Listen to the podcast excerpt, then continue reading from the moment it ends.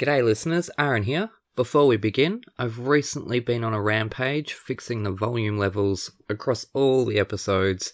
So if you find this episode or any of the others to be too loud or even too quiet, please hit us up on the Twitters at Thrash and Treasure and let us know. So you might have noticed that I've recently swapped over the end theme with the beginning theme, so now episodes start off a lot nicer. So we just want to make this the best possible show for you guys and to honour these remarkable guests. And speaking of which, on with the show.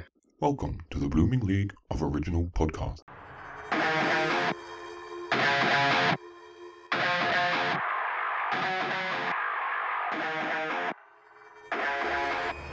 G'day and welcome to another super edition of Thrash and Treasure, the Torture Chamber musical comedy podcast where we only serve beer on tap that tastes like a puddle of mud. And speaking of tap that, yeah, you would. Because I'm Aaron and I'm joined as usual by my co host. And if he were a Spice Girl, he'd be Try So Hard Spice. No, wait, he'd be Bread Spice. It's Evan the Metal Man. How you doing? Good. How's the weather today? Because we're storming here, so if I drop out, mate, it's all on your shoulders. No, it's sunny in WA as usual. It's um, I'm expecting it to suddenly flood at any second. The backyard is already one big giant puddle. But anyways, guess what? What? We have another marvelous diva in the studio today, and as Guardians go, she's ready to Ragnarok our realm. So dim the lights because we're low key excited to be joined by a spunky croonster who went to soldier herself into the spotlight as a sweet 16 year old when her soulful sound sent Stan straight to the SMS, which subsequently shuttled this songstress from the semi finals to the top 10 of the second season of Australian Idol, de-shackling us all so we could bear witness to this apple of our isle grow into one hella of a gorgeous gal who gained the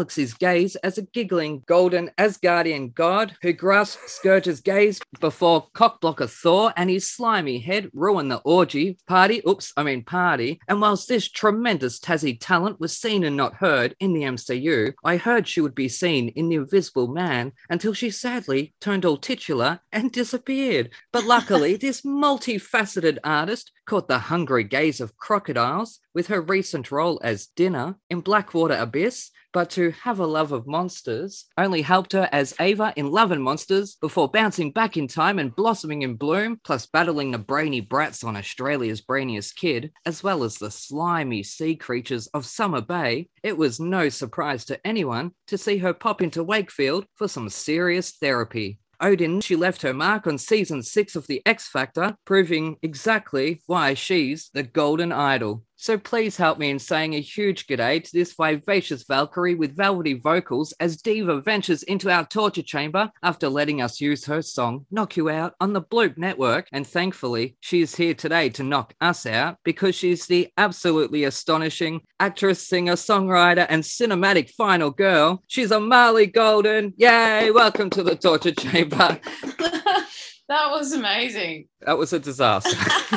I got, for those listeners at home, I got my pages all mixed up. One was left across the room, so that was just completely. It was part of the thrill. It was part of the thrill for me. No, that was good. That actually it walked me down memory lane. Some of those things Yes. that I'd forgotten about.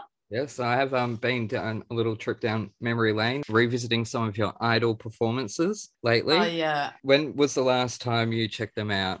Um, it's been a while. It's been a long while actually, probably a few years at least. Yeah. Oh, actually, I did see um Shackles on.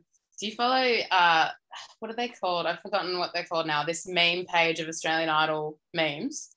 And there was a meme about when you convert to Hillsong to get the free rats, and it was me singing Shackles. that was the most recent.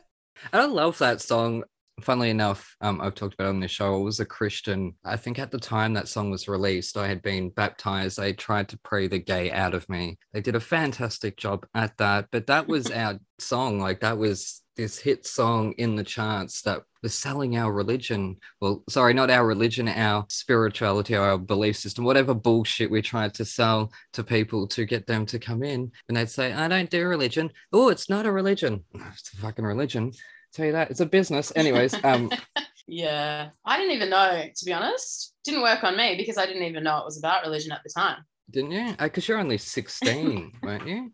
Yeah, I was just a sweet 16 that just liked the tune. Because there was both yourself and Casey And um, I got to say that that season two, that was the best lineup that we had. Yeah. Um, I watched Blackwater Abyss, and you are officially a cinematic final girl. Congratulations. Yeah. It's true. Yeah. That is a an illustrious club. It is. So I was Yeah. surprised. Spoiler alert. Yeah, spoiler alert. Sorry for anyone out there. I, I was expecting you to get eaten that whole time. Were you? I, I was. I'd already written that intro beforehand. Just- Oh right. Yeah. Okay. It's a classic tale though. The cinematic final girl. it is. Plus, it? I had that baby to worry about. I feel like they wouldn't have wanted to kill off the baby. That's another spoiler, but yeah. know, I feel like if you haven't seen it by now, No, it's um I sort of spoilt it for myself because there was one scene where you're about to jump in the water and I'm like I'm pretty cool with horror movies, but I just wanted to know in advance if this was where you were going to get eaten.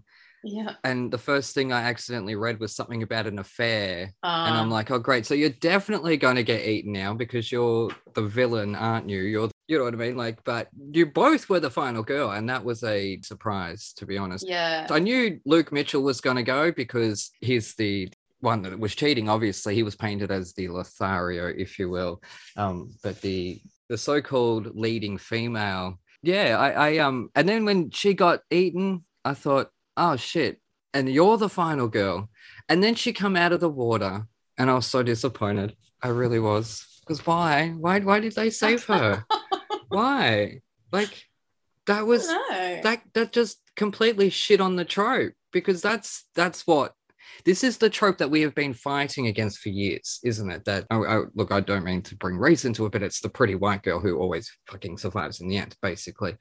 And Mm, mm, yeah. that's what when I saw it, I was like, good on him. Good on, because it's about fucking time. But not only that, that the final girl is our guest. So I got really excited. And then she popped out of the water, didn't she? How did that gun go off in the water? Look, don't ask any questions. I, I don't have the answers to them. Depends what kind of gun. Some guns can fire underwater. a random hmm. gun that some dude had in his car. Some bloody ca- they were they were all spelunkers. Was it a handgun? Yeah. Yeah, it was a handgun. Yeah. Yeah. Good luck finding one of those that'll fire underwater. There's no way that No. that gunpowder, that gunpowder, and they bring it out of the thing and, and they're, they're getting attacked with the car. It was total bullshit. I'm like, just either eat you both Yeah. or let that other bitch die. Anyways, we're gonna move on quickly. But it's kind of good though, because I mean, you were surprised at least. Yeah, but not in a good way. I was disappointed because I wanted you to to be the the final girl, the only final girl there. Yeah, I needed someone to help me raise that baby though. Well, that's true. I don't think she's going to. I don't think she's going to. I think she's taking you to court or something after that, yeah. or For something. custody, you think? Mm. I, I don't know anything. She'll find she's coming for revenge. There's a slasher film after that. Yeah. yeah. she. I don't think she was over it. Yeah, No. still fresh. No. But anyways, we're gonna move on to metal. Have you had much experience with metal? I mean, I said to you, I don't feel like I know anything about metal or musical theatre. That's why I'd be a perfect guest for this podcast. Yeah. But I realised I'd heard Stinkfist before, the first track. Okay. Yeah. Um, Thought you were reading my Grindr messages for a minute. Um, yeah, I feel like actually, when I thought about it, there's a bunch of bands that I listened to growing up, especially having two older brothers. So yeah, I'm not averse to metal. Um, well, that makes one of us. So Evan this week chose the the metal album, and I'm going to quickly run through my review, and then um, did it. Oh, firstly, what would be in your rock star rider? Your most outrageous rock star rider, if you could. Like, I'm talking over the Uh, top, yeah, nothing sensible. yeah. Recently, I heard, and I mean, it could could be bullshit, but it could be true that Elton John had um, them recreate a beach backstage for his one of his Australian tours. He wanted it to be like the beach, so I would totally steal that. That's amazing. it sounds true, doesn't it? yeah, it sounds hundred percent verifiable for sure. It was a pretty good source, but I won't I won't out him. That is awesome. I would want everyone's fried chicken and lasagna recipes, especially from their grandparents. So do you have to make it though? No, I just want the recipes so I can look through and decide when I want to make them, which recipe I get to make. You want all the crew and staff Yeah. at the venue to hand over their grandmother's recipes. yeah. Yeah. Do you know how many people will say to you, Oh, I make the best lasagna? And they go there and it's fucking old leather. And you're like, nah, man, this is not the lasagna I signed up for. So I want to choose. Thank you very Hmm. much. I want a choice in that. One person served me lasagna that didn't even have meat. I was so insulted. It had spinach. I'm like, I'm not fucking Popeye for crying out loud. Who does that? I feel like the carbs are what matter to me in a lasagna. Yes. Mhm. And and and well, I, I need the meat and the tomato. Lots of tomato. Because if there's not enough, Mm. then it just tastes weird. But anyways, I'm gonna run through my review because Evan, you chose Tool. If I can find my actual review, that's one page. Yes, we finally got around to Tool. Yeah, I was actually happy because I feel like this is an album that everyone talks about all the time. And I finally just had the time to dedicate to listen to it. Yeah, well, I have lots to say about it. So would you like to hear my review? Uh oh. Yeah. Oh, please, yeah. when I first saw the cover, I didn't quite know what was happening. But then I saw the track list, and immediately track five stuck out among a bunch of needlessly vulgar titles 46 and 2. My numerical OCD tells me this is wrong, but also acceptable. As how do you choose? Does it be track six or track two or track 40? So I chose to shed all pretense, open my mind to this youthful band, pressed play on the SPO to the Tiffy, and decided to give my review some serious thought. Here's what happened. Track one, Stinkfist, started, and I thought, hmm. But once Eulogy started, I was like, hmm. But during track H, titled three, I thought, Hmm. Hmm. But track four left me like,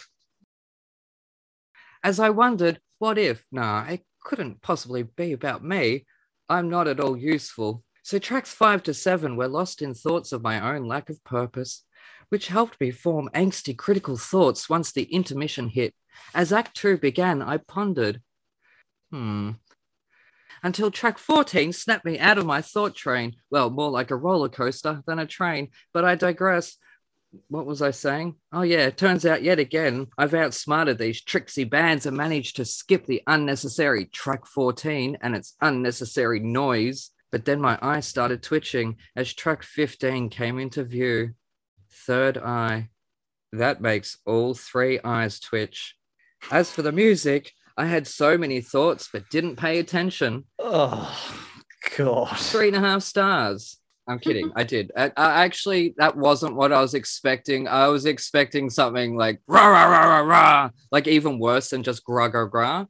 But that was kind of melodic and experimental and strange. Though the the song titles don't impress me. That noise as well, track 14, that can go. Your brother tried that on me I think with um one of our guests in the past. I don't remember what band it was. I skipped that track. I. I'm smart enough to know as soon as 30 seconds of white noise plays, I'm smart enough to know that people are being a dick.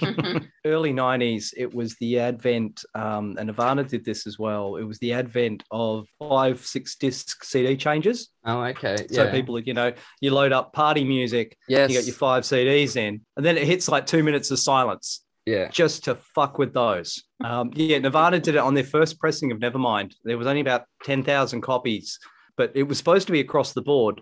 The last track was a good freaking 10 minutes after the track before. Like there was this whopping great chunk of silence purely to mess with people with CD changes. And those are actually quite sought after. They're quite rare and expensive copies now because they only did 10,000 of them. Oh, did but it was supposed to be everywhere. Oh wow. Yeah, we had one that we had 25 and it did it took forever for it to change over, especially if you put it on random. oh, that's so annoying. Yeah, it was awful. It was, it was I would have to, to go in and and then bring the other one out. So that that's that's all you got out of the genius of Tool. I was expecting to hate it. I really was, but I didn't hate it. I had a lot of respect for it. It was a lot better than I was expecting, but it wasn't as good as Primus, Wow. which was the last time I was expecting something that was going to piss me off, but it didn't. I actually kind of enjoyed it. wow. See, I would have thought this would fall right into your category of what you call stoner metal, where you come away going, that was trippy as hell. Well, I said experimental, didn't I? Yeah. That's Yeah. Yeah. You threw that in. And that's certainly what they were going for. Same area, if you will. I, I can think of a more smarter word to use. I'm dying of heat in this fucking room right now. And I'm, I'm glad there was a lot of thinking going on because the um at the you know in the first few tracks where you're just thinking, um, it, it is often referred to as your thinking man's metal. Ah. I was just being a smartass there. Just that was just a gimmick for the review, Evan. Goodness gracious me, you know, you know by now. What's one way to give them my thoughts, but not actually give them my thoughts, and that is to think instead of speak. So I'm trolling. Yeah. Anyway, uh, Marley, what did you think of this? Back in the day, like when Tool would, would tour Australia and stuff, I remember that their tours would sell out in like seven seconds and stuff. It was crazy. And their fans are like absolutely obsessed with them. So I knew that they were like a massive cult band. I'd actually never really listened to Tool before, but I kind of was expecting it to be a bit pretentious because of all of everything that I'd heard. But they've got like quite a hilarious sense of humor, and there's a lot of funny sarcasm and interesting lyrics and stuff. I, I was a fan. I liked it. I wish I could hear like I I went deep and like started reading it about because from the titles you're like it's a bit off-putting. Yeah. Them, like to say the least. Um, you know, like Stink Fist and um, hooker with a penis. Like I was like, I don't know if this is going to be for me. Sounds, um, yeah, but it was actually, yeah, really interesting. Some of the themes and stuff is still really relevant. I was a fan. Nice. Now, so I'm, I'm with you on that. And that's why I brought up that I wasn't impressed or whatever I said about the song titles, because I like them. To, if you're going to be vulgar, be clever. Totally. That's what you got to, you got to be able to appeal to people who like juvenile humor as well as people who like Yeah. maybe more sophisticated humor because if you're going to be able to make the sophisticated person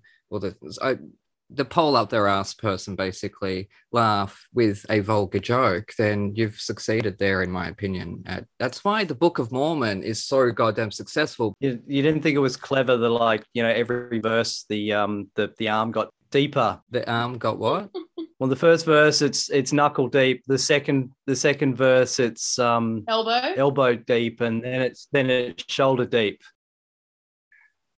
I don't know what show you've been on evan but i don't pay attention to lyrics oh, you should have. Unfortunately, The- Uh, yeah. apparently it's all about No. the lyrics. These he's so clever. sorry Yeah, and there's um freaking Lateralus has a a song called Prison Sex, which is about you know child abuse. Mhm. That that actually got that that got pulled. Like the video for that got banned. it is still awkward for people to see, no matter how open minded people are to pop culture and stuff like that. It is, I think, probably worse than murdering somebody because you're essentially murdering their fucking spirit for the rest of their fucking lives. Mm. So, yeah, I can see why it was pulled, basically. It's about his experience with child abuse, though, isn't it? Yeah, he's been quite vocal about his hatred of his stepfather, and that's about as far as he's really uh, elaborated. Um, Mm. But yeah, well, certainly in the, in that video, Sorry, Evan, you've dropped out. Oh, you both have, which means I have.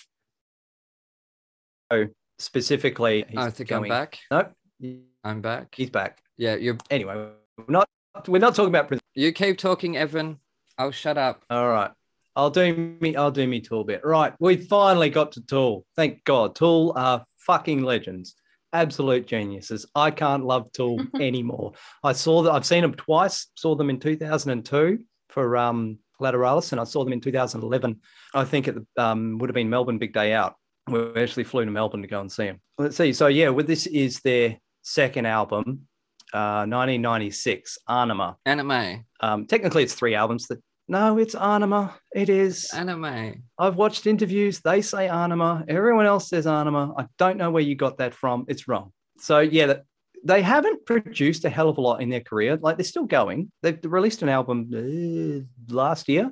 There's, but there's only five, technically five official studio albums, and then there's a couple of EPs and stuff in between. So they haven't been Yeah. super productive. Although Maynard has gone and um, does a perfect circle as well, so he's been Oh, quite okay. busy with that. Yeah. Um, they all sort of haul themselves around. But um, yeah, they were formed in 1990 in Los Angeles. They've won four Grammys.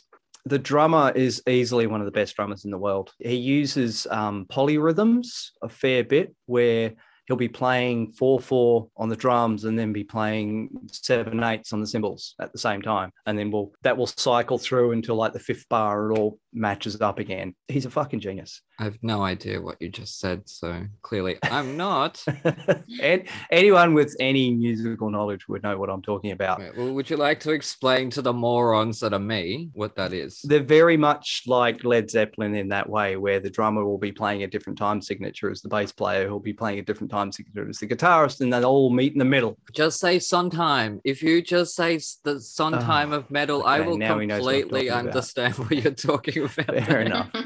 And so will our theater audience. Do you remember a band called Green Jelly? Yes, Three Little Pigs. Oh my God, I'm so disappointed you've asked this question because I was going to whip out my knowledge of them. They're on my playlist. Sorry, go. Okay, that's that's Danny Carey, the drummer, and Keenan, uh, the singer, is in Green Jelly on that track. Ah, well, I'll have to boost it up to four stars then, I think, for that. yeah, I love that. But yeah, their whole thing, as I messaged you this morning, they're visual artists as well. If you've ever seen any Tool music videos, which you may have missed, they use a couple of different artists, Cam De Leon and Alex Grey. Um, and they do a lot, all the cover work and a lot of the logos, and the, Yeah. they you know contribute to the videos, and it's sort of added to their style. They have their own look and their own thing going on. The Nirvana album uh, in Utero also used Alex Grey's artwork in the in the the muscle structure artwork in the liner notes. Um, he's quite a popular guy for doing album art. But most of the videos are driven by the guitarist Adam Jones, who, funnily enough, worked on Jurassic Park. Oh, Mm. really? I was going to wear my Jurassic Park t shirt. Yeah, we, yeah. Oh. As I said, he's there's a link there to one of your favorite films. Adam Jones, the guitarist, you know, went to film school, film college, whatever, and some I don't know what capacity he worked for uh, on Jurassic Park, but he was there, you know, modeling dinosaurs or something. So their music videos are just mental, just in general. You're just sitting there going, "What the hell is going on?" And you, again, you can research the music videos; they all have meanings behind them, and they tell stories. You've just got to dig a bit deeper, but they're always really weird and out there. And then the same with them being sort of visual artists as well. The album originally came with a lenticular lens in the case where you'd pull the liner notes out and slide them in behind it and you get like these 3D effects. They always put a lot of effort into their packaging, you know, and then the next album had again like a skeletal structure. You could layer, you know, like a textbook where you could layer the circulatory system over and then you could layer the muscle system over. All very clever. The album was dedicated to Bill Hicks, who died, you know, about two and two and a half years earlier of pancreatic cancer, and they sampled him in the last track, uh, Third Eye. There's a line in there about you know all those drugs have done good things for for the world, you know all those, and he said something like, if you don't believe that, I want you to go home and get all your albums and burn them because all those artists that you love were real high on drugs. Yeah, well, it was the 60s and the 70s. That's and the 80s and the 90s and the 2000s and 2010s and the 2020s. Yeah, Even jazz. Jazz. Jazz. They were high as a fucking kite. Yeah, exactly. But yeah, Stinkfist got pulled off um off MTV for being offensive. They edited it, censored it, and then renamed it as track one just to play the video. But MTV did that, not Tool. Oh, okay. Thoroughly pissed them off. Well, yeah, you Mm. don't tamper with a Yeah. bloody artist's work, people. Don't mess with it. Yeah. You're gonna go paint eyebrows on the Mona Lisa. You were way off with 46 and 2, by the way. 46 and 2 is about the fact that we have 46 chromosomes as humans. And the theory is in our evolutionary scale, one day we'll have two more chromosomes, the 46 and 2. What was so wrong about them? Oh, you were talking about track listings, Yeah. whether it was number four, five, or two. No, I didn't say four, five. I said two, six, or 40. That was the joke. You completely missed it. There is no track 40. None of the jokes landed, clearly. Anyways. but yeah, well, not on this album, but another thing I think would appeal to you is the actual song Lateralus on the album Lateralus. The number of syllables per line correspond to the arrangement of the Fibonacci numbers. Yeah, so they love their patterns. They love playing with numbers, and like you could deep dive into nearly every song, and there's meanings behind everything. Yeah, even when I was reading about the album, I was like, oh God, this is like scratching the surface. There's so much to this album. Yeah, and I did see a mention of that Fibonacci sequence thing. Um, they obviously love Easter eggs for their fans. I can see why the fans are so rabid. Yeah. And of course, you know, things like I think it was uh, uh, the song Anima itself is going on about when the big one finally hits California it breaks off, or LA breaks off into the ocean, and you know he'll see you in um, freaking Alabama Bay, Arizona Bay. Arizona Bay. Yeah. I knew it started with an A. Yeah. So in the meantime, you better learn to swim. Yeah. That's, I just, the lyrics, it, he's a genius. It, it- the whole band of geniuses, all in their own right. And and like I did actually really enjoy this week because I went through and listened start to finish the whole back catalogue. Mm-hmm. Of course, I've heard anyway, but it was nice to hear the progression. Like the first two albums, well, the, the EP and the first album are really audience orientated, mosh pit type songs to, to get the crowd going. But it was with this, they this album, they really sat down and went, we want to create soundscapes and uh, you know a feeling in each song rather than please the crowd. That why it went for bloody 70 minutes per track? Yeah, which funnily enough, it was I think it was 116 minutes, which which guess what is two seconds less than what a CD can hold. Yeah, I was wondering about that.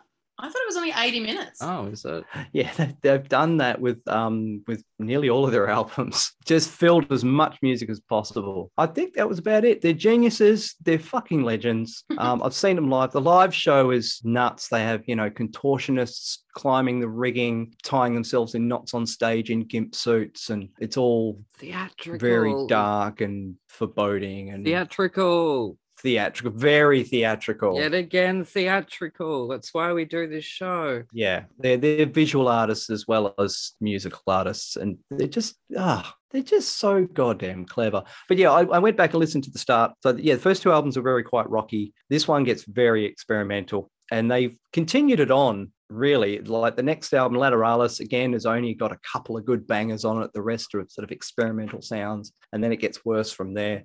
Um, 10,000 Days, no one was really a fan of because they continued being experimental and weird and, and nearly, you know, Middle Eastern, Egyptian sounding with tablas and, Interesting. you know, sort of tribal instruments and all Yeah. sorts of crazy stuff going on.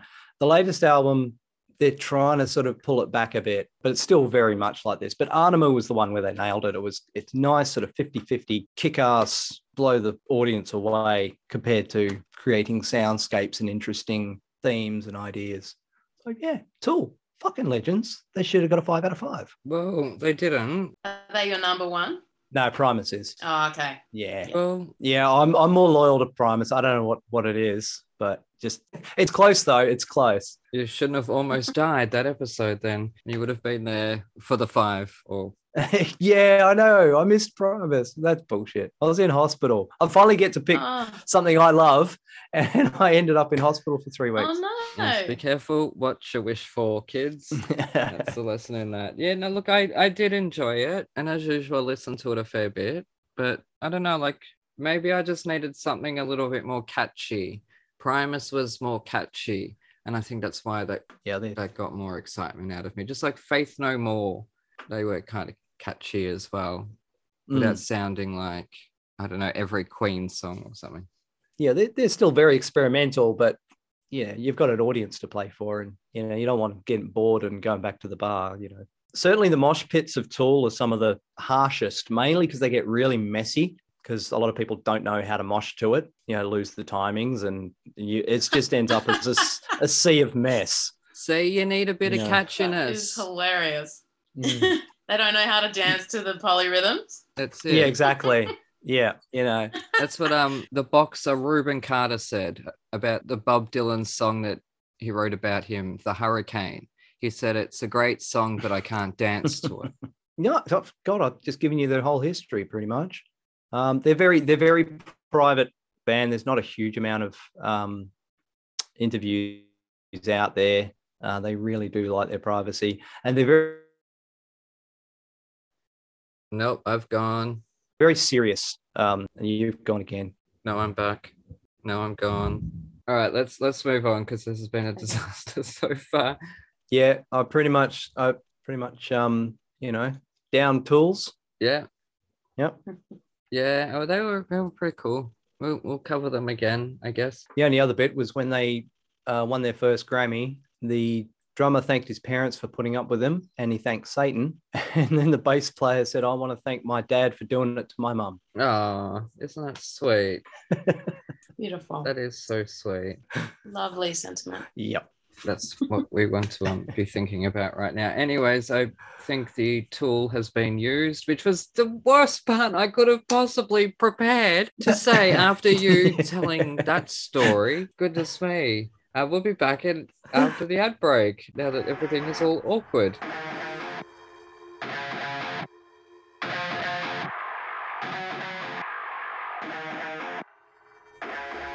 Coming this summer, winter, spring, or fall, the first ever musical theater sitcom where you go behind the scenes of the latest West End show, the Fosse Forest Ballet. Where's the important stuff? Aha! A thousand pound a week ensemble rate. Ah, that's what Mamma Mia likes. Starring Philip Joel and a West End cast featuring Kerry Ellis, Darren Day, Louise Dearman, and Oliver Saville, and more. It all started in 1987 when I was a jobbing actress working in a diner. Yeah, it's just I, I had a really bad experience when I was touring Australia with a wombat. Darling! Mwah, mwah. La, la. How long have I been mentoring you? Three months? Two years. So her name is Henrietta. The horse. Yes. I've managed to secure you an audition for the biggest, most innovative, and the latest show to be going into the West End. Joseph and his Technicolor Dreamcoat. Think more along the lines of Panto. Frozen. You can watch this episode for the price of a coffee. Simply go to www.thefussyforestbelly.com. Any and all profits go back to theatre charities, acting for others, and the Theatre's Trust. You'll laugh, you'll cry, and you'll see a grown man in sparkly tights. Tight nights. Nice. Tights.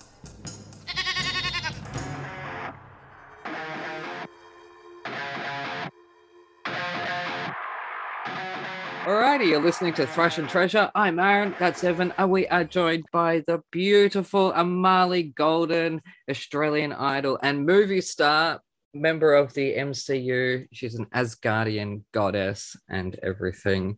Goodness gracious me. Remember when you were just a little sweet 16 year old on our TV screens? yeah, it was a big deal back then, but now like all the twains and chains, they're a different breed these days. They're ready for the stage. Yeah. Oh, look, they're no, they're, they're what they're ready for is for the attention. Well, they think they're ready for the attention. They they want the attention. Whether or not they're ready for it is another matter. Yeah, every teen's like that. I was like that too. Yeah. At least you sort of Yeah. you had a bit of time between auditioning, getting in, going to Sydney, and then sort of there was at least four five months, was it, between that? Actually, I auditioned for that season. Did you? I'd gone along to the audition in 2004. We'd be, you know, gotten there really early, but then they ran out of forms. So we got given this sheet to say thank you, but please come back. Right. Hmm. As we were going to the tram stop, some girl said to us, I don't want to audition. Do you want our sheet? And there was four of us. So we went to the news agency, had it photocopied. We got a blue pen. we tried to cover over the the stamp because it was grey on the um the photocopy. And we got there, waited back in line. We got up to the desk finally at maybe three o'clock in the afternoon. And then we're standing there and everything was fine. And my friend turned around and said, Oh, yeah, we had to photocopy the other ones because there was only one. Oh, And then because myself and my friend, well, there was two boys and two girls. Me and the other boy, we we were punks at the time with mohawks and leather jackets and ripped jeans and tartan pants underneath the ripped jeans and Doc Marten boots. And we got kicked out, whereas the two girls got to stay, but we got kicked out. oh, what a surprise. Um, Oh. so that was yes, I say I auditioned for Australian Idol, Didn't get through the door. but I didn't get to. Unfortunately, I wouldn't have got in. I didn't. I Yeah. no, I got through the door. Thank you very much. well, you got in the door. Yeah. Yeah, I, I Yeah. got one in- foot in the door. and we're promptly shown the door. Yeah, I got into the cattle shed. There wasn't enough meat, I guess. So I got put out to pasture. Anyway, so we'll move on because we're going to do the musical now. And that was 2004. And that same year was when Mean Girls came out, which is why I chose this musical. Uh, that's pretty much the only reason why I chose this musical. Is it? Is that the same year? 2004, yeah. Are you sure? Yeah, I can't believe it. yeah, Uh, the film. yeah. I feel like I have to even Google it. I don't believe you. Yeah, that's fine. Everyone questions me and turns around and says, How did you know that? And that's because I'm a loser. No. Shit. 18 years old. Yeah. Yeah. Wow. The Mean Girls are old enough to drink in Australia. That's crazy. What a film. Yes, no, I, I know. I'm halfway through it again. I realize that's it's luckily mean is in the title because there are a lot of really, really mean jokes in there. There's a lot of sort of racial jokes and um, weight jokes, if you will. I'm, I'm not going to say that they're attacks or anything because that's sort of the point of the story. That's the context of Yeah. them being mean. Mm. That's why all the girls have to sit there and go through that whole thing where they're saying who's been mean to each other. And Yeah. Well, high school can be br- Yeah. brutal. oh, it can be. My nephew has just started high school. But yeah, so he, he'll be going into that. But Evan, you dived into this and you had seen the movie before. Yeah, of course, because I have a well, I had a You had moderately good taste. no, I had I had a stepdaughter. Oh, okay. yeah. so yeah, of course I've seen this film yeah. many, many times. Oh, it's great. It's so funny. but no, it's an it's an absolute classic film. And yeah, I of course someone's made a musical about it. Well, they made a movie. But- Tina Fey did it. They yeah, I was getting I know, I know. Okay, yeah, sorry. Sure. I was just finding out that is it Tina Fey? Did she direct the film or write the film? She wrote the film. Wrote the film. Yeah. And so what was her involvement in the musical? Did she do the music or She wrote it. wrote the book and then okay, gotcha. Yeah. So heavily involved. Yes. And her husband wrote the music. So yeah, right off the bat, this is excellent. Yeah. Okay. This is so well written and so well put together. It reminds me of Book of Mormon in Okay, the, yeah. the crafting of the songs. You know, the whole narrative's in there. It's funny. There's no filler. There's nothing made me cringe. The music's clever. The lyrics are clever. Uh, the singing is just top shelf. And funnily, if the, the one song that really reminded me of Book of Mormon was Stop, because it reminded me of Turn It Off. It's got that same hook.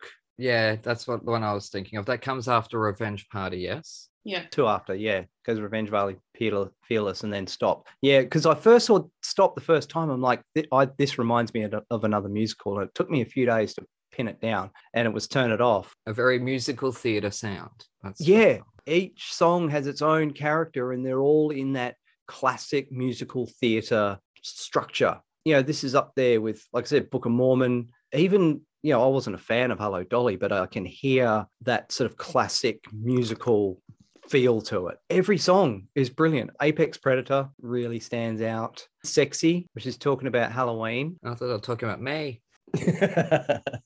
piss funny. Even stupid with love, you know, they they go into like a, a love ballad and it's funny, it's clever, it's well written, it's well orchestrated. It- it- the key changes are clever. Just everything about this thing is awesome. Absolutely loved it, start to finish.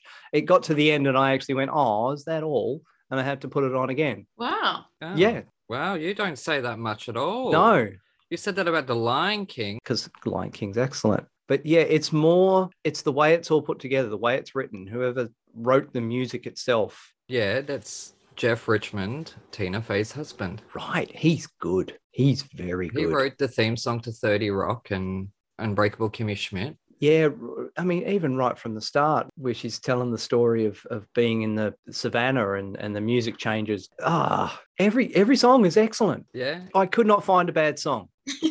it's easily a five out of five. It, it- Wow.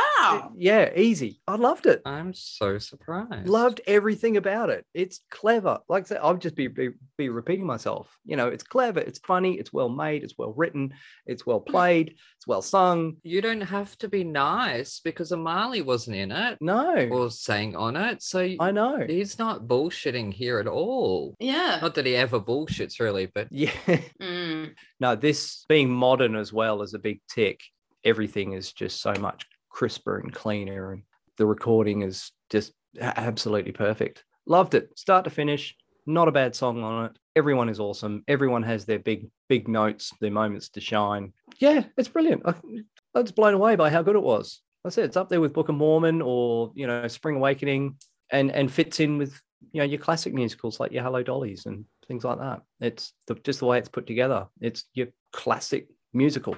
How musicals should be done. interesting. Hmm. I'm I'm surprised. I really am. Turns out maybe you could almost be a cool dad after all. That's why my notes are so sparse because uh, for Mean Girls anyway, it was just like I don't I don't need notes. I just I love it. I love all of it. You sound like you love it even more than Tool. Yeah, that was a lot more enthusiastic. Oh, yeah. Well, see, even Tool have their you know songs that are a little hard to listen to, Mm. and this didn't have anything like that. Yeah. You know, there was no, like I said, nothing made me cringe. There were no lyrics where you just you know slap your forehead and go, "Oh, come on." There was none of that. It Mm. was all clever, all the way through. Every verse, every chorus. You know, even to the point of not really reprising. You know, I hate it when they just reprise a song as is and they just sing it again, except with the whole ensemble. Drives me nuts. Yeah. You know, whereas a clever reprise where they'll just do a callback, you know, so much more effective. Now, Amali, did you enjoy this as much as Evan did? I'm I'm shocked. I mean, I enjoyed it, but I don't think I enjoyed it as much as you did, Evan. My God. No, I mean, I really enjoyed it and I, I love the movie. So there's a lot of goodwill already, and it's nice to Yeah. already know the story. I think that definitely Mm. helped. Yeah. I love whoever's playing Janis. I think she's amazing. I loved her voice. Barrett, Yeah, she was great. I felt like she really stood out to me.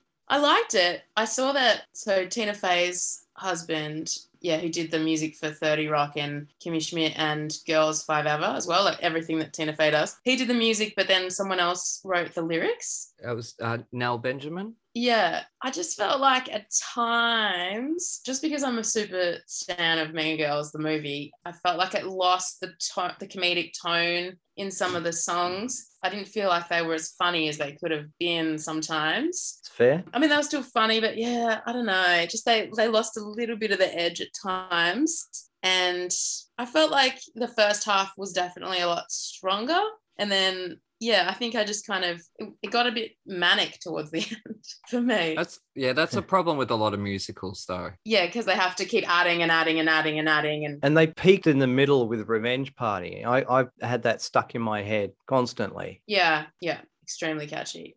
I liked all the songs, but I didn't care for whose house is this. Yeah, Um, I thought, yeah, the casting of Janis was like she was exactly like Janis from the movie, which I loved. Yeah. And Damien was pretty close, and Gretchen Wieners was really close as well. I thought they nailed the characters.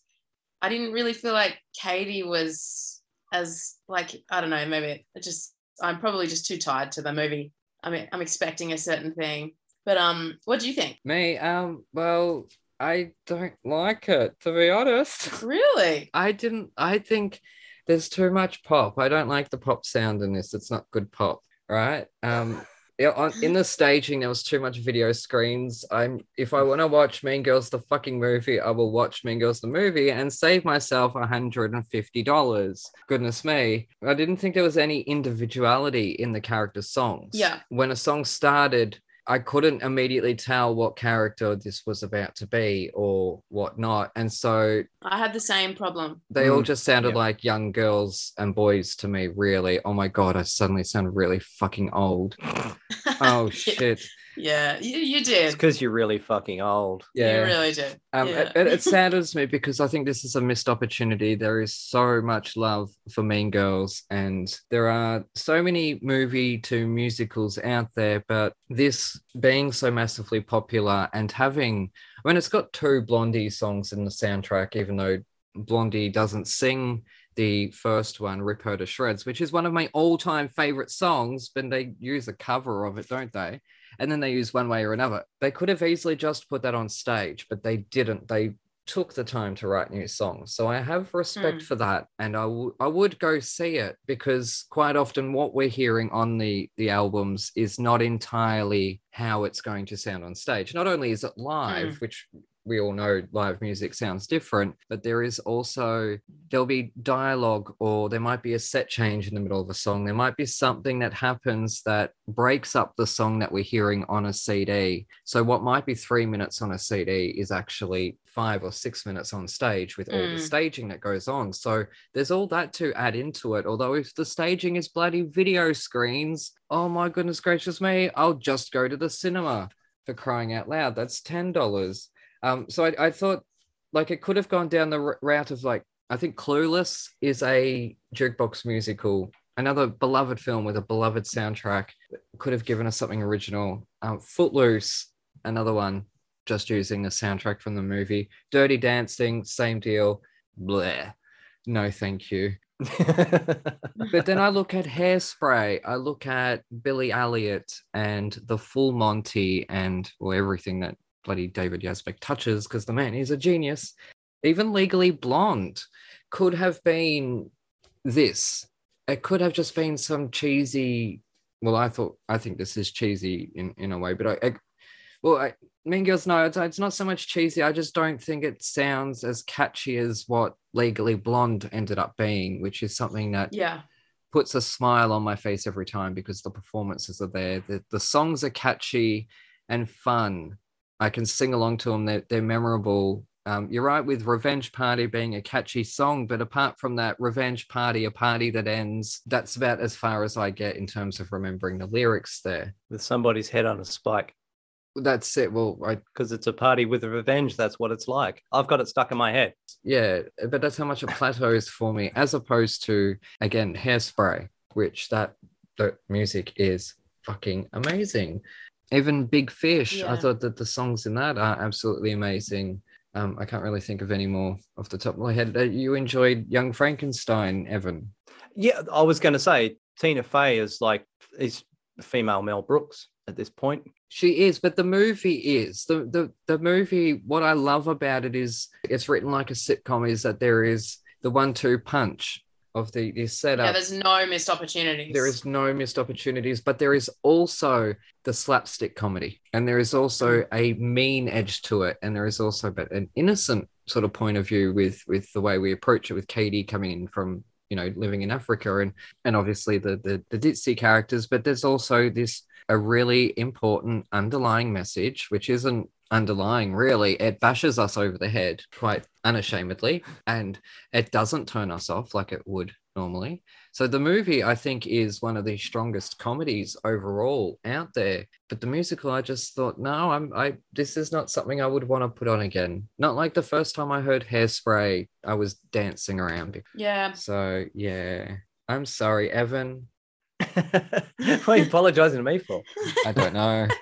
This is a real, yeah, twist, isn't it? Yeah, there's only a yeah. Sometimes it, it just gets completely turned on his head, and he'll love the Mm. metal album, and I'll hate Yeah. the musical. That's the beauty of this show, though. And but yeah, no, because I, I like I I talked about um I think it was in last week's episode that we recorded, so I don't have no idea when it's going to air at the moment. Um, about turning the sound down while watching a movie because if you can tell the story that is happening, um, then they've succeeded in terms of filmmaking because everything is clear. The the acting mm. is clear. You don't need subtitles. Funnily enough, is what I was doing this morning. I had Anima anime, yeah. in my headphones, and then I just had all of the Tool videos playing on the TV with the sound down. Oh no, this is a little bit different because we're talking about a narrative here, but tiny, Yeah. tiny bit different. Uh huh. Um, You needed to watch some Tool videos. I did tell you to. yeah, I know. But the point of watching it was, and I only did it for about 20 minutes, was to see is this still a funny movie? If I can't hear these punchlines, is this still a funny movie?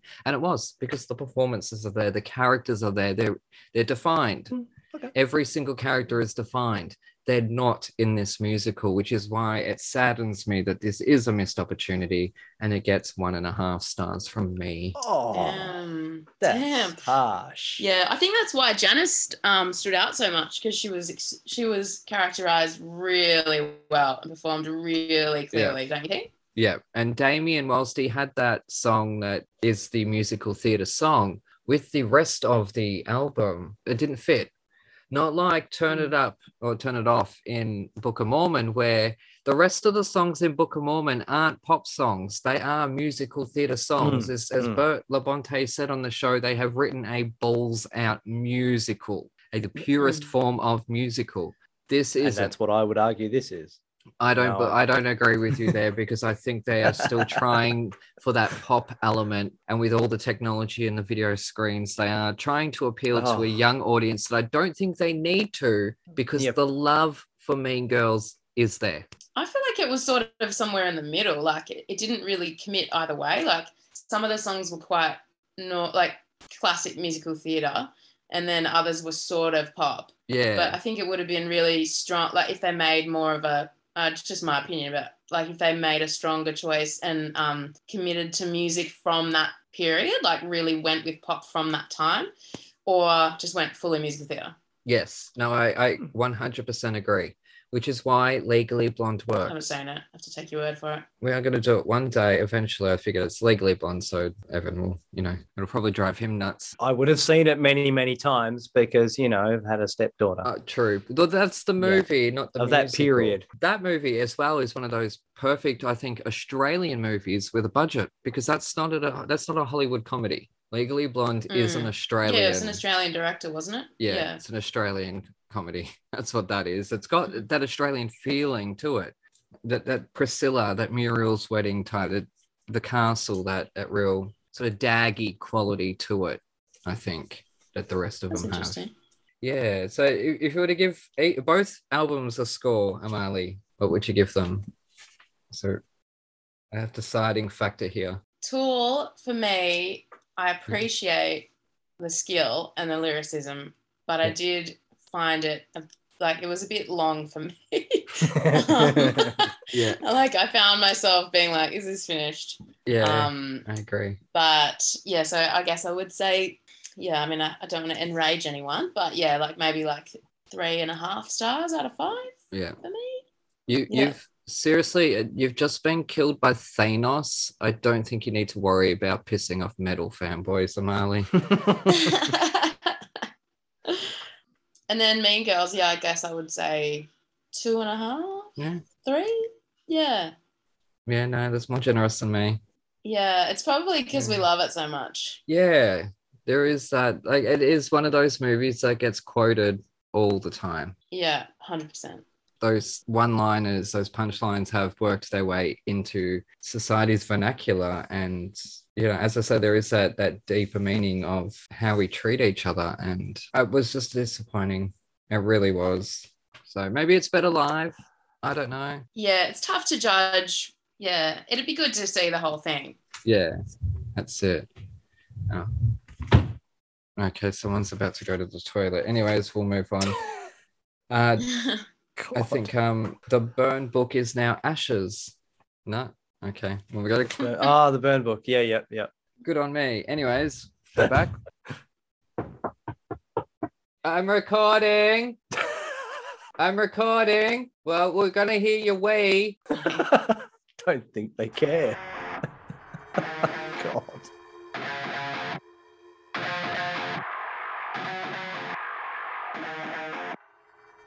G'day, listeners. Aaron here.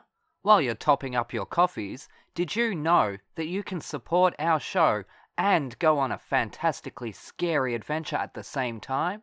Go to www.thetonistonTales.com forward slash bookstore to grab your copy of The Toniston Tales, a darkly funny Aussie trilogy about a young boy who rescues injured animals in his spare time and the roller coaster ride he's taken on by a literal fish out of water. Written by me, the village idiot of Thrash and Treasure, you'll come to love Toniston Turnbull and the dozens of wacky characters that he meets along the way. And here is a sneak peek.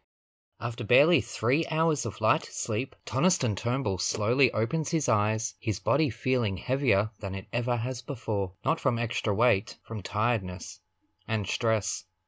Polly sighs in the shadows behind him, the flame of the nearest barbed wire tiki torch tower having died down, but not out, while Toniston napped. Are you awake? Toniston whispers. Oh, how can I sleep in this place? Polly moans, turning onto her side and facing Toniston, who stays on his back, imagining obscure animal-esque shapes in the rusted tin roof above them, shadows faintly formed by the nearest dying torches.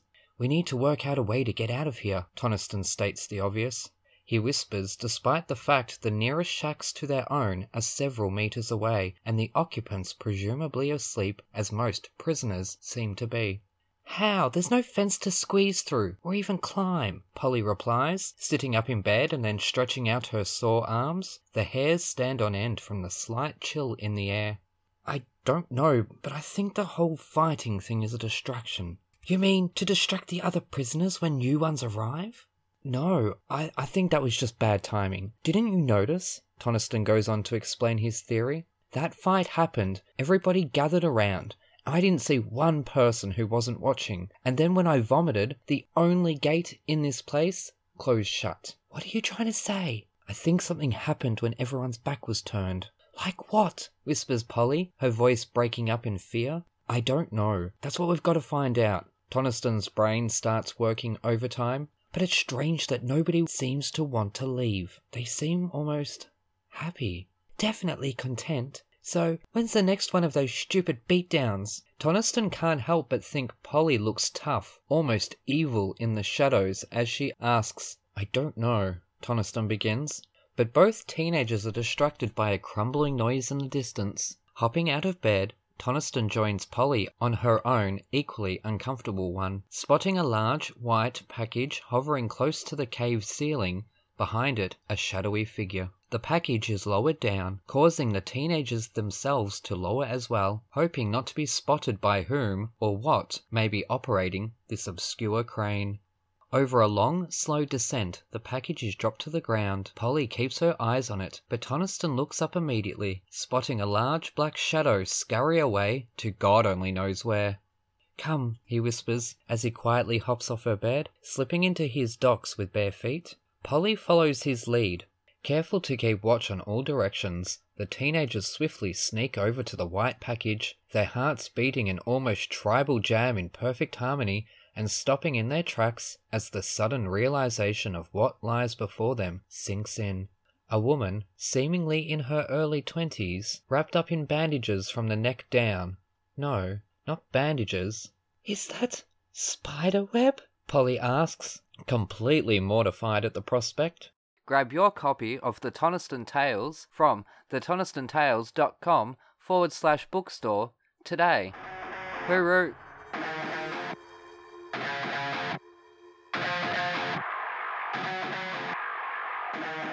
Anyways, we're back with Thrash and Treasure. I'm Aaron, that's Evan, and we are joined by the amazing Amali Golden. Uh, every single time, I don't know why I've known you as Golden for maybe seven years now. How long you've been married?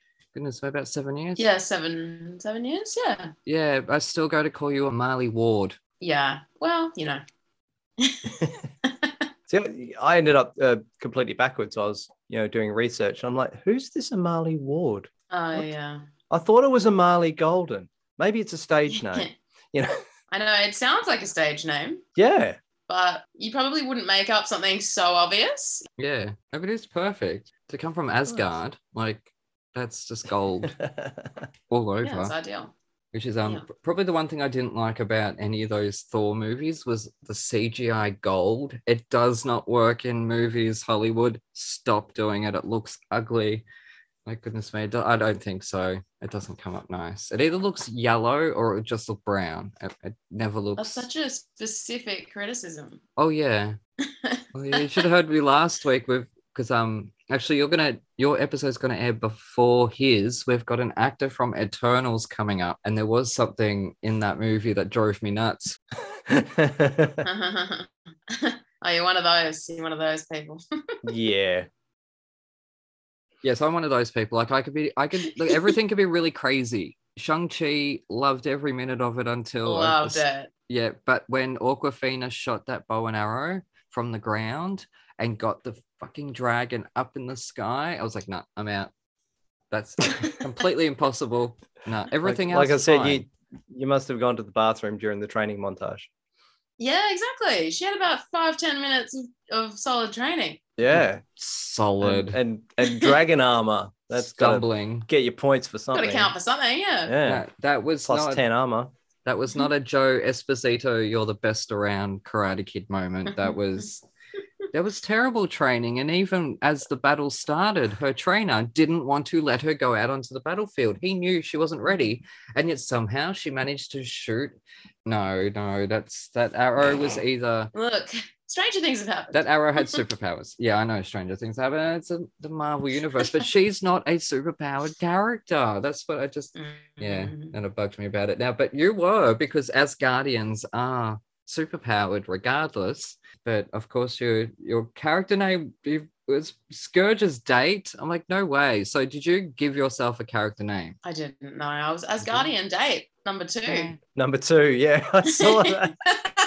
Number one, because when you first see you two, you are center screen. The other one is is off to the side, so you are number one there. Because your eye first goes to you. yeah, no. I mean, I appreciate it, but on the contract, the contract said different. I've named you Fabulisa. oh, that's nice. Yeah, the other one doesn't have a name because she is date number one, apparently. No, not in my books. Okay, now hypothetically, let's just say you did survive your character, Fabulisa, as we're calling her now, survived the attacks from Hela and Thanos, and you settled on Earth, but did you survive the Blip? Would you have survived that, or did you disappear for five years? um, she's already been through so much. Can't she just can't she survive the blip? Yeah, Can't we give her that? Yeah, we'll allow her that. now I'm I'm curious because obviously that's a lot of green screen. Yeah. And that scene in particular where they were is obviously a lot of CGI being used. To what extent was there set? Was there any obviously you were sitting on something. Yeah. But was that actually painted or was that green screen? Oh yeah, yeah. That was a whole set. Yeah. Yeah, yeah. That was a whole set. But then obviously, this is the dragon was green screened. Um, the slime was real. Yeah, they shot it out of a cannon. Oh fun. Yeah. so glam. The glamorous world of film. Yes. It looks like paint, Yeah. clearly, like but obviously it would Yeah. safe, I would. It was like some kind of cornflour Yeah. slime thing, I think. Yeah. Edible. Yeah. Because the costume obviously wasn't simple. There was detail in it. Oh yeah. Yeah. It was crazy. Like like the attention to detail in those movies is so insane. Yeah. That's why I ask. But yeah, I'm pretty sure they had like six copies of that, obviously because it had to get covered in slime. Yeah. And it was so detailed and and our hair and everything was like it took ages to do. And because they have so much to do on those sets, like there were a couple of days where we got into full costume and hair and makeup and everything, and then we didn't even end up getting called to set because they ran late with something else. Yeah. Yeah, it was just pretty amazing machine to be part of. That's why I ask about it because the attention to detail is there and you see it Yeah. in the film. And you can tell when, uh, maybe not the normal person out there, but you can typically tell when material like clothing in a film or TV looks cheap. Yeah. And it never looks cheap. All these Asgardian costumes that they had to make Oh yeah. all the, the extras and all that. It's insane. I've actually wondered, Okay. uh, and I've noticed it with the costumes in a lot of Marvel films, not just the main characters, but side characters as well. Mhm. I, I'm guessing that the weave of the fabric is intentionally um, open, big. I'm not a seamstress, I don't know the, the terms, Mhm. but in order that, you know, the camera, you know, even if I'm watching it in, in measly old 1080p, Yeah. I can still see the weave in the material. So, like in real life, is it, I don't know, more open than it would normally be in a normal shirt sort of thing? I don't know actually, but I know that like all of those details are considered and it's pretty amazing. Like they're just so good at their jobs, like every single person on those productions. But I, I honestly, I, I don't know about that, but it was Lux, whatever they made it out of. Like they, they wanted it to look, you know, royal and it did. Yeah, see, it was something I've noticed with um Fantastic Beasts, the costumes in that. Like all the collars are really fat and all their cuffs are really fat, Hmm. just so you can see the weave curve around this cuff. You know, I'm sure they're getting custom material for it. well, yeah. Oh, for sure. They make everything. They're not going to Kmart. It's not off the rack. no. No, Yeah. definitely not off the rack. Was an Australian costume designer. I can't remember on on Thor because I know it was on Shang Chi. I actually can't remember now. Yeah, I'm pretty sure. Yeah. Yeah, but like they go from these productions like all around the world. Like I'll be working on some Marvel thing here and then it's in London or whatever. Um, but I can't remember now, to be honest. I was a bit overwhelmed at the time. yeah, I could imagine. Um, it's funny because for Christmas, my nephew got me this big, beautiful Loki mug. On this side of it, it's got the Loki logo painted in gold. Oh, that's sweet. Like, look how huge that is. It's the size of my head. Mm. And when I first got it, like I always do, put it in the dishwasher and it took the logo off Ah. on Christmas morning. on the first day. First day I got it. Merry Christmas to me. That's so sad. I was so disappointed there because who doesn't want to wrap their lips around Loki? Anyways, we're going to move on. Now, who would be in your VH1 Divas Live lineup? Okay, so how many do I get? Five. Okay, all right. Aretha Franklin. Aretha, yeah. Yeah, yeah, she's a pretty big deal. Whitney Houston. Yep. Beyonce. Five. Do I need five? Well, Those three? I don't know. I, I'm happy with three. yeah, that'd be a pretty full on concert, just the three of them. Definitely. yeah, Moving on. X Factor, yeah. you got through to, I believe, the home rounds, the quote unquote home rounds, which I'm sure it wasn't Yeah. Redfoo's home. No. that they were inviting you into, but they send you all the way to Las Vegas and you got eliminated. How was that turning around, coming back? Evan thinks this is a stupid question because he's like, well, who wouldn't want to go to Vegas? But when your hopes and dreams have just been pulled away from you, Evan, to have to fly 19 hours home, that can't be a good feeling, surely. That's a long flight. Yeah. Yeah. yeah. yeah, it is a long flight. I mean, it's yeah, it's both. I mean, I was disappointed at the time, but yeah, I was chuffed to get a free trip to Las Vegas.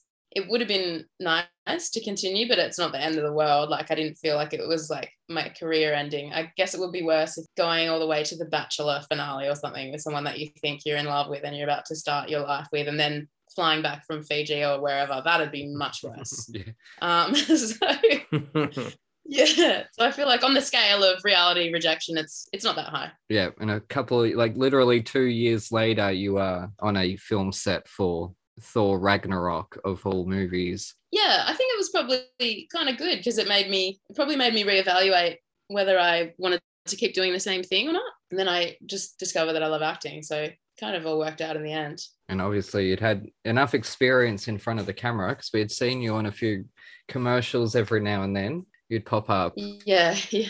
Commercials are fun. I've done Yeah. some pretty fun ones. I do remember there was one. I can't remember what it was. I think it was. Did you sing or there was something? Oh yeah, I did one for AAMI where I sang "What About Me." That's right. yeah, that wasn't one of my best ones. No, that was a whole bunch of people singing, wasn't it? Yes. Yeah. Yes, I think so. Can't remember now. Yeah, uh, it just in terms of X Factor, did those mentors actually mentor you guys? Because I think it's a load of codswallop, if you ask me. Like it's all just for the camera. Well, I mean, yeah, I mean, that's right. Like they it's not like it's very manufactured, obviously, like all of these shows are now. I think it's kind of interesting because it was very different. It was like 10 years after Idol. So Yeah. reality TV's evolved so much since then and now it's kind of like a well-oiled machine but back when we were on idol we did choose our own songs like you could literally choose any song so a lot of the songs were really obscure sometimes but now it's kind of like it feels like the producers have a list of Yes. 100 songs that are always on shows yeah, they do. and you always see people singing the same song. So I definitely miss that element of those shows when you really got to know that person as an artist and what they actually liked because you don't get that same choice now. No, you don't. Yeah. Which is what I actually off topic and I can hear Evan groaning already. What I like when they do on Drag Race split up the entrance episode. So you get like six or seven on one episode, and you get six or seven on the other one, Yeah. because then we get to learn who they are. Yeah, look, I don't watch any reality shows at all. Having said that, Ha- Yeah. But having said that, my my wife does love Married at First Sight, oh, Godfathers. okay. and they do that Yeah. where they introduce a, two couples per episode. So the introductions take like two weeks. Yeah. But yes, you you- otherwise you would just get a barrage of characters, and you don't get to get to know any of them, Mm, and then you don't care about any of them, and you switch off. yeah. So yeah, I can see why it's necessary, really. That's producers tightening the screws so that they're in control of the output. That's all it is. They're worried that audiences lose faith, so they tighten the reins and bring the show in. And with song choices, it comes down to money at the end of the day. So they will go to Mm. certain record companies and say, "Can we have a certain amount of songs for a discount price?" Or Mm. however they do it. This is the layman's terms, if you will, and they, they make deals basically. So that's why there's a list of songs Mm, But it's not like they're cheap songs. Like they're always like you know, massive hits. It's just some you get sick of saying the same song. So like can only be sung in so many ways. A lot of those ones. Yeah. It reminds me of I remember reading somewhere about Home and Away where you know the show itself has a deal with only one record label so all the songs in the bayside diner were all from the same label Yeah, yeah, to be the same publisher. I think and Neighbours was the same. In terms of acting, I am so proud. I really am to see you because I was, that season in particular, like season one of Idol was pretty cool, but season two was I just thought incredibly strong. Also yourself because you were top 10 and you have gone on to this amazing blossoming career Oh, thanks. that is going from strength to strength. As I say, you've just become a final girl that is an illustrious group of characters to be in. But what was your first major lesson that you learnt on set in terms of acting, not not reality? Before I actually decided to go to acting, I was on Neighbours. They cast me to come on as myself. So Yep. that was when I was Amali Ward.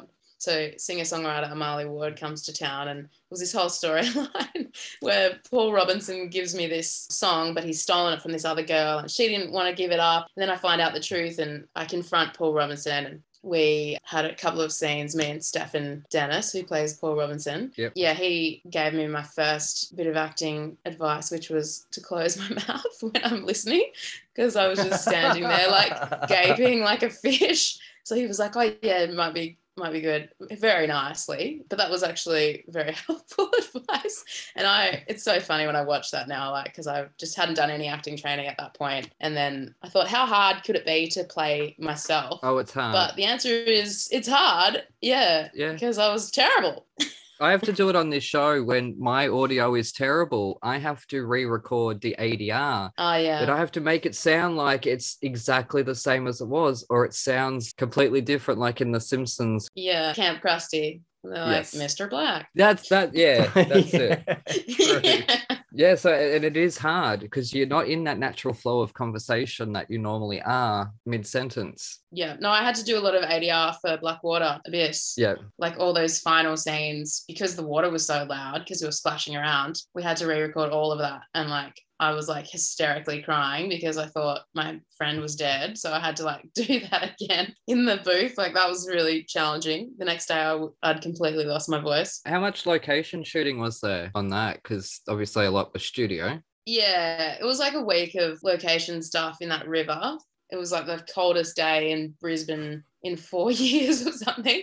And it was a freshwater river, like it was freezing. So that screaming was real, basically. Yeah, the environment helped a lot for sure. Method acting. Yeah. Yeah, no, when when that car drove off, I laughed when you swerved off the road. I'm like, of course. There- There's yeah. it was too I know filmmaking and I know the tone and I know when a film is finished. And I knew this was not finished. Something is going to happen. And as soon as it, Yeah. we see the road and it's blocked off and that car swerved off, and I'm like, those stupid bitches. Of course they do. Like, end up in the fucking water, don't they? And then the, the crocodile, which a minute ago was in the cave, is suddenly now in the bloody lake. But the whole movie, I was actually sitting there shouting at you guys, just poke it in the fucking eye, blind it, just blind it, and then kill it. it's too dark. It was too dark. Not true. Uh, now, what is the scariest creature that you have swum with in real life, not in a movie? Oh. In real life, in grade six, I think it was, we went to New Caledonia and um, there was a stonefish in the water. That was pretty scary. Oh, wow. yeah they'll mess you up Yeah, they're pretty deadly. Yeah. Yeah. What about you, Evan? Have you ever swum with anything crazy besides your brothers? no other than the usual you know stung by a random jellyfish Yeah. Yeah. no nothing i can nothing i can think of I've done stingrays and sharks, but the sharks were tiny. So they technically, they were just big fish, really. Oh, actually, no. Well, I wasn't swimming, but in New Zealand, I would have been about four or five, I guess. Dad had a boat and they would go fishing every chance they got. And it was a decent sized boat, so they could go a couple of Ks out. And yeah, one day he pulled this bloody stingray on board and it was enormous. And it was like, kids, get down, get in the bunks, get away. This this enormous bloody stingrays flopping all over the deck. It's crazy. Oh, fun. So they're pretty they're pretty scary, but I wasn't in the water. Yeah, but they're beautiful. Well, you got to chuck it back, obviously, but Yeah. you know, you have to pull it up to chuck it back. They're only Mm. scary because of Steve Irwin. That's the only reason why. Yeah, that's very, yeah. It's a nationwide trauma. Yeah. They're big and angry when they're out of water. We were in Moorea, which is Tahiti, basically. It's an island near Tahiti. And it is, look it up, it is like the most fucking gorgeous place on this earth. It is paradise. So if I was going to die anywhere, I was completely fine dying there. It really, like, why not? I was more worried about missing the ship because we had to get back there by six o'clock, or they would have sailed away without us and we would have been stuck in Moorea, which probably wouldn't have been as fun. And yeah, anyways.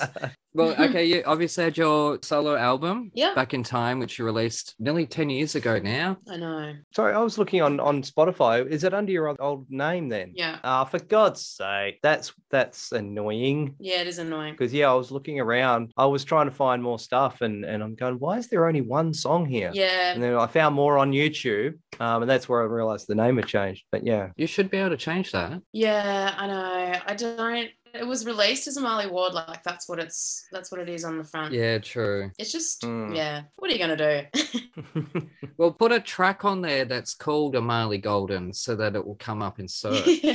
Oh yeah. Now we're getting somewhere. Well, yeah. I probably just need to have a better website. Any plans to record a new one? Two years. It's been two years now. Yeah. Wow, it's crazy. I released an EP in 2019 as Golds. So that's my new music project, which felt like enough of a departure. And I had a new name, so I was like, I may as well just have a pseudonym as well. Yep. Yeah, I do plan on doing some more stuff as Golds, but I've just been busy. I've had a baby. You did. and that's been taking up a lot of my time with her. Congratulations. Thanks. oh, how old? She turns one next week.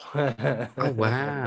oh, adorable! Because I do remember when you posted the photo, and it was you sitting on a fence, and Bo had his hand on your stomach, and I was like, "Oh yay!" Oh yeah. So excited! So I'm like, these two are so gorgeous. They're gonna have the most adorable children. I hate them both for crying out loud.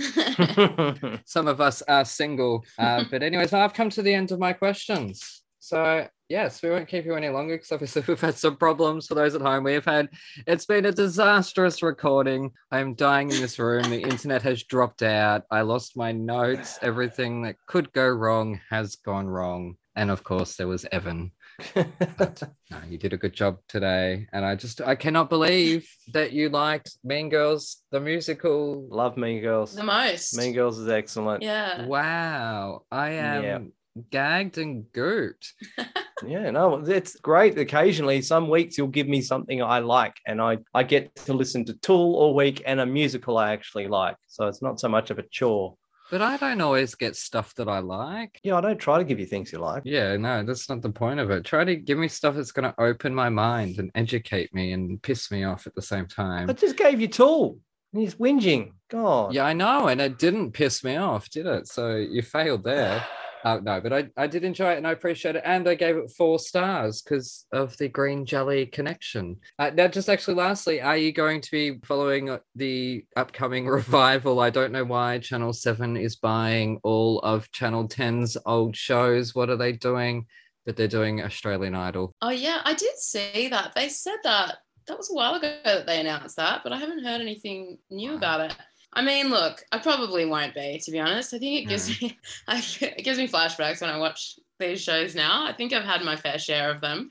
Like more power to everyone involved, but yeah, I've had enough. And who the hell has the time, really, uh, to invest in in hours and hours and hours? Ooh, 40 hours of freaking telly a week. I'm too busy watching Drag oh, Race. Well, there you go. Yeah, well, that's Drag Race, though. That's allowed. Yeah. But As, and at least Drag Race has gone from strength to strength and they're listening to the audience. Idol didn't. yeah. Idol didn't. And as even in America, as the show went on, they took away more and more things that the audience liked. And one of the things that I always had time for, that I always appreciated, and why I liked the show was that the semi-finals were just you guys and a piano. Mm. There wasn't an audience, there wasn't any big major spectacle. It was an audition Yeah, totally. you guys auditioned for us and that's what i liked about it just because that's what it felt like it, it felt like going into an audition with a piano and yet they don't do it anymore That I would watch. Yeah, and it was about the contestants. Like now it's about the personality of the judges. Um yeah and branding Yeah, it's lost its. I don't know. Like I just feel like back in the day, it was so fresh when we were doing it. At, I don't know. It's hard to recreate that kind of like excitement as well because it was a new format Yeah. back in the day. But I'll definitely be curious. So I'll look. I'm, I'll watch the first episode, and if they can get me with that first episode, then I'll I might watch it. Maybe, You'll watch it.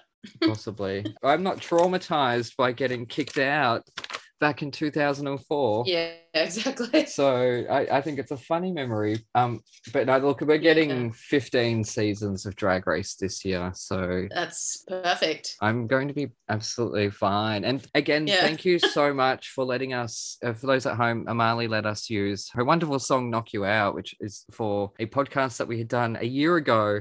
And well, over a year ago now, and then it got five episodes in, and we stopped. One of us fell pregnant, and the other one moved across the country, and Thrash and Treasure took over. So Yeah.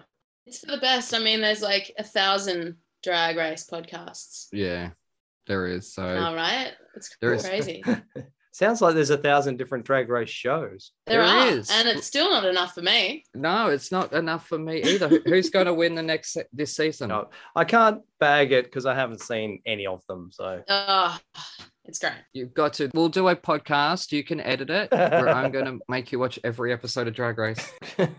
But we'll have to do something with it. Yeah. They can't just be one of those shows because that's what they're all are. They're all just recap shows, Mhm. which is what we didn't want to do with ours. Yeah. We wanted it to be something fun and funny and irreverent and rude and Yeah. in your face and exactly what drag is. That's Yeah. yeah. Um, but who is going to win season 14? I'm going to write down your guess. Uh, look, I don't know if they will actually win, but my favorite is Cornbread for now. Cornbread. Yeah, she is fabulous. Yeah, I loved her original song. It was so good. Yeah, I'm on the Willow Pill train. Oh, yeah. but her name is so annoying to say.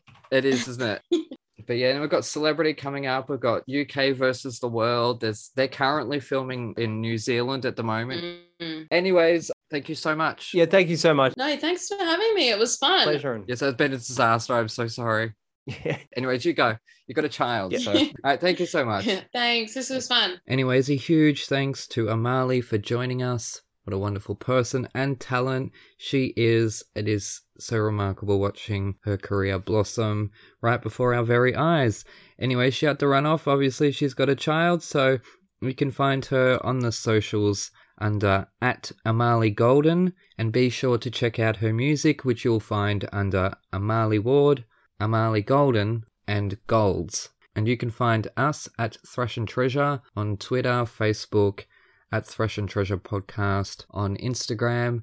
And if you look up Blooming Theatricals, you'll find I'm also putting all these episodes online as videos with no video because nobody needs to see me looking like a rat at three o'clock in the morning, which has been at least one of the times we've recorded. Anyway, we're going to leave you with Golds' new single Drip. So take care, and we shall see you next time. Hooroo! Thank you. See ya. I'm taking baby